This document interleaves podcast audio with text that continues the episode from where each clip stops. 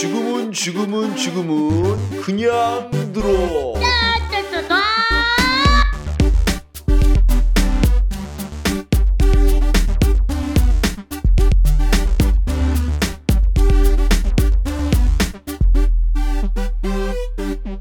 국내 최초 5등급을 위한 수능 국어 방송.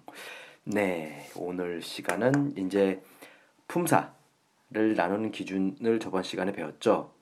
기능과 형태와 의미 중에서 어, 저번 시간에는 형태로 나눴습니다.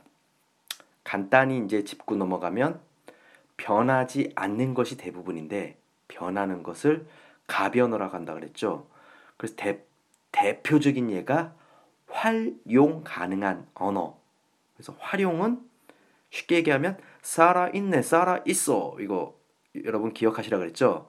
네, 그래서 이제 어, 뭐 변하는 부분을 어미, 꼬리니까 물고기의 꼬리, 변하지 않는 부분은 머리 몸통인 어간. 그 실제로 생선을 먹으면 어간. 그러니까 실제로 의미는 어간에 있고 그 다음에 변하는 부분은 어미다라는 걸 저번 시간에 이제 배웠습니다. 자, 그러면 오늘은 음, 품사를 이제 마지막으로 이제 다 나눌 거예요.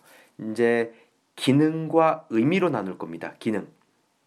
품사를 기능과 의미로 나눌 건데 어, 기능으로는 일단 다섯 가지로 나눌 수 있어요. 그래서 문장에서 몸의 역할을 한다. 라고 해서 체언이란 말을 써요. 몸의 역할을 한다. 그래서 체언. 보통 뭐 주어, 목적어로 많이 쓰이는 그런 언어들인데 어, 여러분이 이제 체언에 들어가는 말은 명사, 사물의 이름이죠. 사물의 이름을 명사, 대명사, 명사를 대신해서 부르는 말. 그래서 뭐 지시대명사도 있고 인칭대명사도 있고 이런 대명사. 그다음 수사. 이건 숫자입니다. 그래서 뭐 양수사와 서수사가 있는데 어, 이런 것들을 이제 체언이라고 합니다. 명사, 대명사, 수사. 자, 방금 제가 기능으로 체언이라고 나눴고 그 다음에 그 안에 명사, 대명사, 수사라고 나누는데 명사, 대명사, 수사는 의미로 나눈 겁니다. 그리고 체언이라는 것은 기능으로 나눈 거고요. 그 다음에 또 두 번째 기능으로 또 나눴을 때는요. 저번 시간에 그 가변어 배웠던 용언, 살아있네, 살아있어. 자, 살아있네, 살아있어. 이렇게 변하는 것들 활용 가능하다 그랬죠. 자, 이런 것들이 이제 의미로 나누면 두 가지로 나눠집니다. 뭐가 있냐면 동사, 즉 움직임을 나타내는 동사와 형용사, 뭔가를 형태, 모양이라든가 이런 것들을 표현해주는 형용사죠. 형용사. 자, 그 다음에 기능으로는 꾸며주는 말. 그래서 수식언이라고 합니다. 수식언. 이거를 또 수식언을 쪼개면 의미로서 부사하고 관형사가 있습니다. 다음에 또 뭐가 있냐면 기능으로 관계언이 있습니다. 이 관계언은 어, 조사가 관계언이 들어갑니다. 조사. 그다음에 마지막으로는 독립언이 있고 의미로 나누면 감탄사가 있는데 자 다시 한번 정리해 보겠습니다. 여러분 제가 약간 복잡하게 얘기했는데 기능으로 나누면 다섯 가지입니다.